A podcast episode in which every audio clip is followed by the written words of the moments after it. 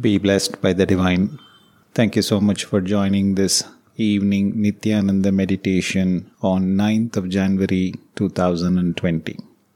The brain's default mode and how meditation is the antidote for this. I thank Arno Slabink for an inspirational article for this little speech that I would like to share with you.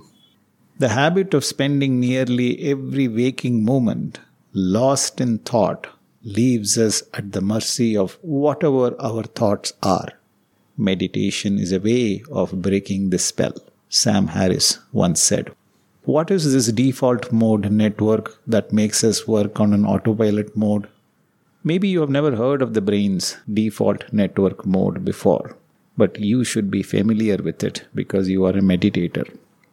You experience it daily. It's what you sense as the voice in your mind. It's what the American psychologist Julian Jaynes refers to as the bicameral mind.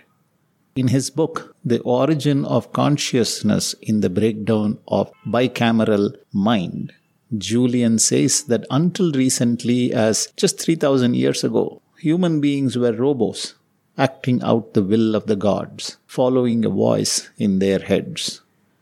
This is like how we live today, but in our case, the voice doesn't come from the gods, it's our inner voice. It's a voice that goes like, I don't look fit enough. The dress makes me look fat. I've done something very foolish. Oh God, this is not the way I should be behaving, etc., etc. These inner dialogues are always with us. They all come from that nagging, always on defeatist voice that never shuts up. In Eastern traditions, particularly in a country like India, we call this the monkey mind. I'm now sure that you have heard of this phrase. The science describes that voice as the default network mode or DMN.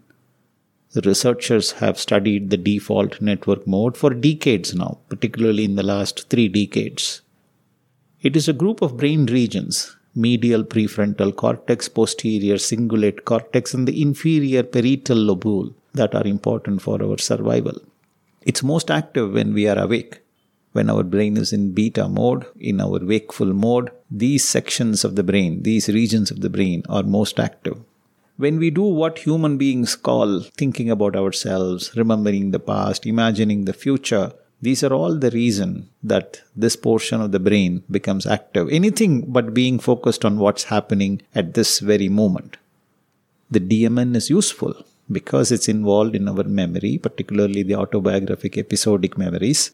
These are real daily memories that play a role in helping us make a model of the world, predict the future based on the past events. Perspicacity, to some extent, develops because of DMN. But although the default network mode is essential, it has its drawbacks. Recent research has associated diseases like depression, anxiety, and schizophrenia with the DMN. Since those discoveries, researchers started looking for answers. In particular, how to reverse the effects of the DMN or even control it. What they found is that meditation could influence the default network mode of the brain. But what the research showed us is that DMN isn't designed to make us happy. It's a process of evolution, perhaps. A wandering mind is an unhappy mind. A 2010 paper by Matthew Killingsworth and Daniel Gilbert described how they developed a smartphone app that asked people throughout the day what they were doing and how happy they were based on a quarter of a million queries post of about 5000 people from 83 different countries they found that people think most of their past or future. What the researchers concluded was that people end up being more unhappy if they let their minds wander. Luckily the mind wandering isn't always on. There are times we are free of that inner voice.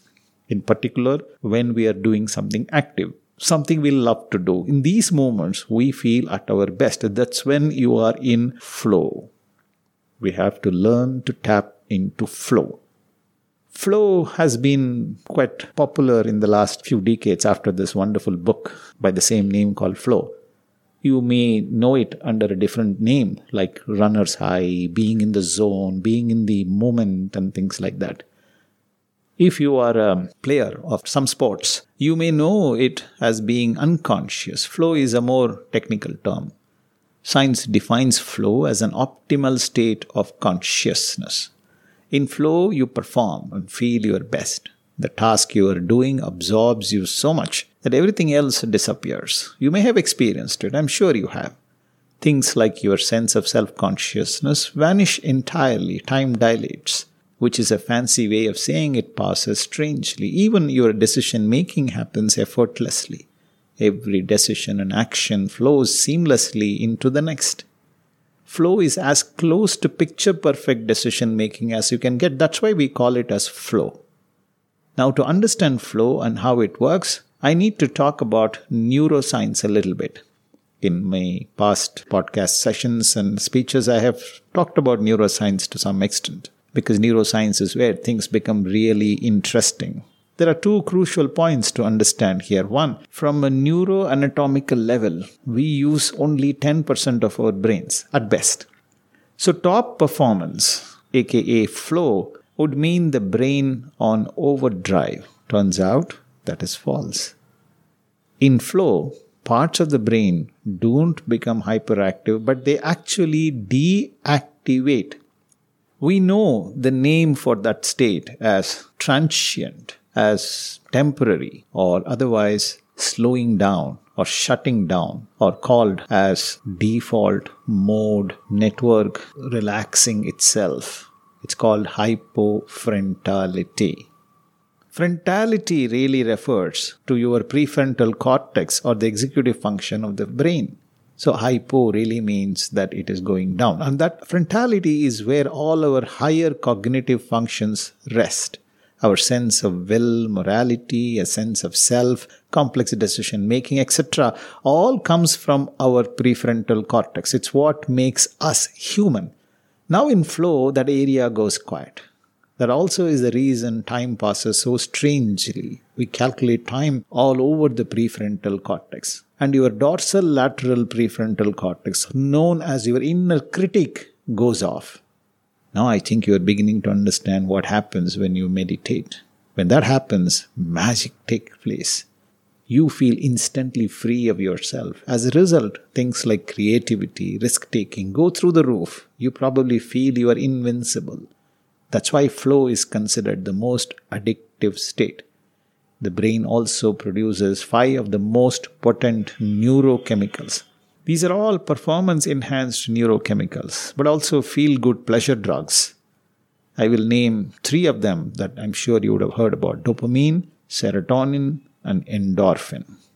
If you are to buy a drug version of all these chemicals together and combine them and you drink them, you may probably end up dead or in a coma. But the brain combines these neurochemicals beautifully when you are in that flow.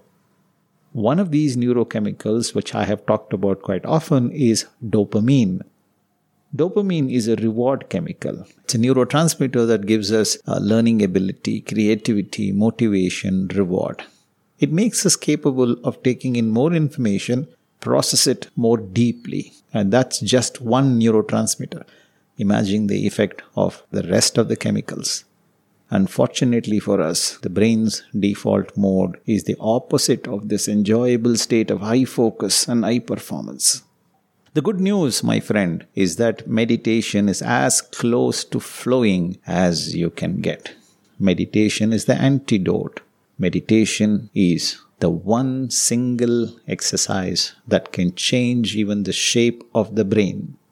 What type of meditation? Any meditation is helpful, but the most potent meditation that can change the shape of the brain, give you favorable chemicals, help you control your default network mode of your brain, which really activates your egoistic conscious mind. The Bahubali wakes up in its worst form, comes under our control when you do Kundalini meditation.